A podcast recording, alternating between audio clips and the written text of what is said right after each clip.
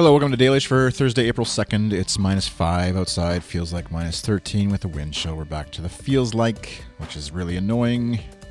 We were so close. We had uh, all the snow was gone. Ground was, you know, wet from melting snow, but uh, sunny. It was like 18 degrees outside. And then yesterday, something blew back in. Like a sinus cold that just won't go away this winter. Just can't leave us alone. Um, this episode is brought to you by, if you would like, a Small Orange.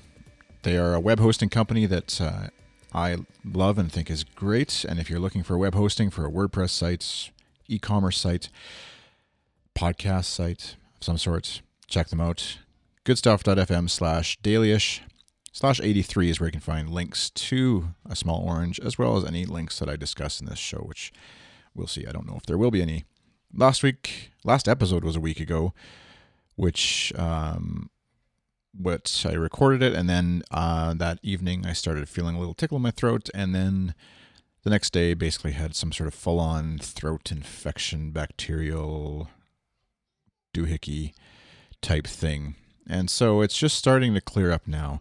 There's that there's that thing that hangs down in the back of your throat. It's called a uvula, which is a I don't know I don't know why it sounds like a weird name for a thing that's in your mouth, but it's just to me it always sounds sounds like it's something that should be somewhere else in your body. But anyways, a uvula and it hangs down in the back of your throat. It's supposed to apparently it's supposed to somehow like protect you from catches other bacteria and or things from going down your throat that shouldn't. It seems like an odd design for something like that, like maybe more of a a mesh, a netting, um, something like that would be more appropriate. But anyways, that's how we are anyways, that thing somehow also got like sort of inflamed, swollen, and so and it hangs down the back of your throat, and then you feel it. I can feel it like sometimes on my tongue, and it feels like there's something in my throat, but there's not. It's just the uvula thingy, and yeah, just yuck. So that's a, a little more description than maybe you wanted, but uh, antibiotics are working, clearing up everything and anything in my system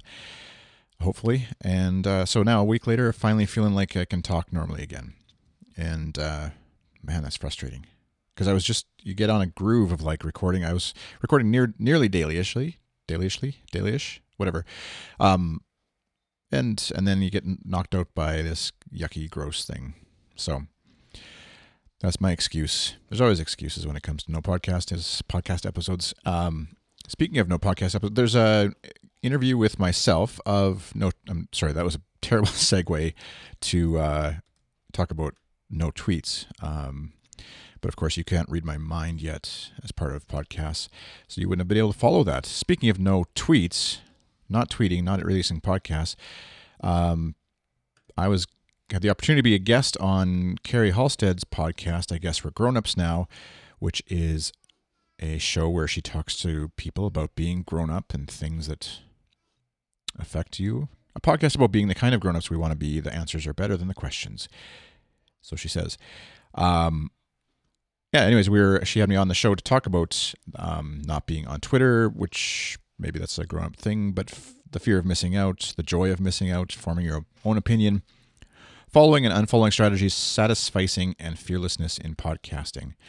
So put a link in the show notes if you'd like to check that out. It was fun to chat with Carrie. Always have a good time chatting with her about this kind of stuff. She is a great um, sounding board for stuff here with good stuff, podcasting ideas and things, and uh, helps helps sort of uh, point us sometimes in the right direction or away from the wrong direction, anyways, with things. And uh, and also has a great show here on Good Stuff. So if you don't listen already, you should check it out. 17 episodes in, and uh, a great archive of conversations and interview sort of style with a bunch of random folks about adulthood and being grown up. So yeah, my Twitter Lent is coming up shortly. It's ending. I don't. There's some debate always as to when Lent officially ends, in terms of when you give things up. Um, someone told me on Google today that says it's today somehow. Um, which I guess makes sense maybe in terms of Good Friday happening tomorrow. Anyways, um, I've always sort of used it as Sunday, the Easter Sunday, um, just because it seems like that's the celebrating other things anyways on that day, and uh, and so why not use that as the day to like celebrate whatever you gave up but um, I still haven't formulated a strong idea of what I'm going to do as far as how to go back. And that was part of the discussion with Carrie, how to go back to Twitter. Because what I kind of really want to do is, in one on one hand, is to just unfollow everybody I follow and then start slowly working my way back in and seeing what happens. Because I've been on Twitter since 2007, and the people I follow on there are all, you know, you just sort of collect folks over the years, and there's nothing wrong with most of the folks. except for that one person who I won't name. No, there's nothing really wrong with any of them. It's just, um, you know, somebody I followed, uh, what, five years ago in 2010. Do I still need to be following them? Do I want to be following them? I feel obligated to maybe follow them because I have been, you know, that kind of stuff. And so, um, but then you run the risk of like, first of all, like offending people, but I'm not too worried about that someone's going to be that uptight that I unfollowed them.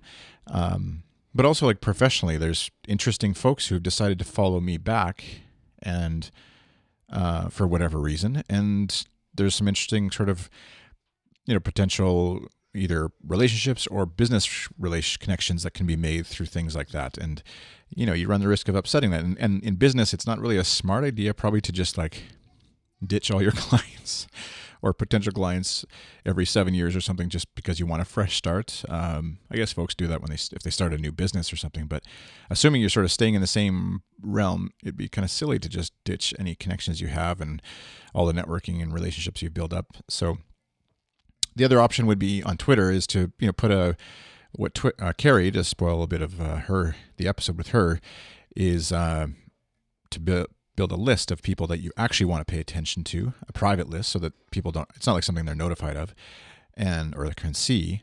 But then you put people on this list, and that's the list you actually pay attention to. That becomes your Twitter stream. And Tweetbot for iPhone and, and Mac support just using a list as the main thing you you see, or TweetDeck. I know on Mac I think does this as well, um, and or Windows or Chrome or whatever you use. But um, somehow that feels like a bit like cheating like just admit that you're not following all those people and um but i'm probably overthinking it and uh, probably it doesn't really matter at the end of the day. But it's just kind of fun to analyze this and take a look back and figure out how and why. And now that i have a chance to sort of figure out what i'm going to go back to um, i'm probably going to land on that idea I toyed with the idea of just doing it as a public list of like, hey, these are the people like, because that's what kind of bothers me about the private list when you maybe you follow like 10,000 people, but on your list there's only like 200 people. And so you kind of like put out the idea that you're this social media friendly person or whatever and paying attention to everybody. But in actuality, everybody knows you're kind of faking it because there's no way to keep up with 10,000 people or whatever the number is. And so the part of me maybe just was want to put a list, make a list that's like, call it people I actually read or something, which is kind of insulting as well. So, anyways, we'll see where I land. The other part of the problem is figuring out what my first tweet is going to be when I go back. I should maybe um, come up with a top five or something or top 10 ideas for the tweets that I should go back to. Put post first when I go back and have people vote on it or something, crowdsource my tweets. But um, maybe you've got a suggestion. You can you can hit me up a reply on Twitter iChris on Twitter is where I am. You can tell me what I should tweet, or Chris at goodstuff.fm is my email address if you have a comment or thought. Um, but more than likely, I'll ignore you and, and just come up with something I think is really funny that kind of lands flat. So that's my style on Twitter. All right. Well, off to work we go. Uh, thanks for listening. I hope you have a great Thursday and avoid any tickles in your throat. Bye.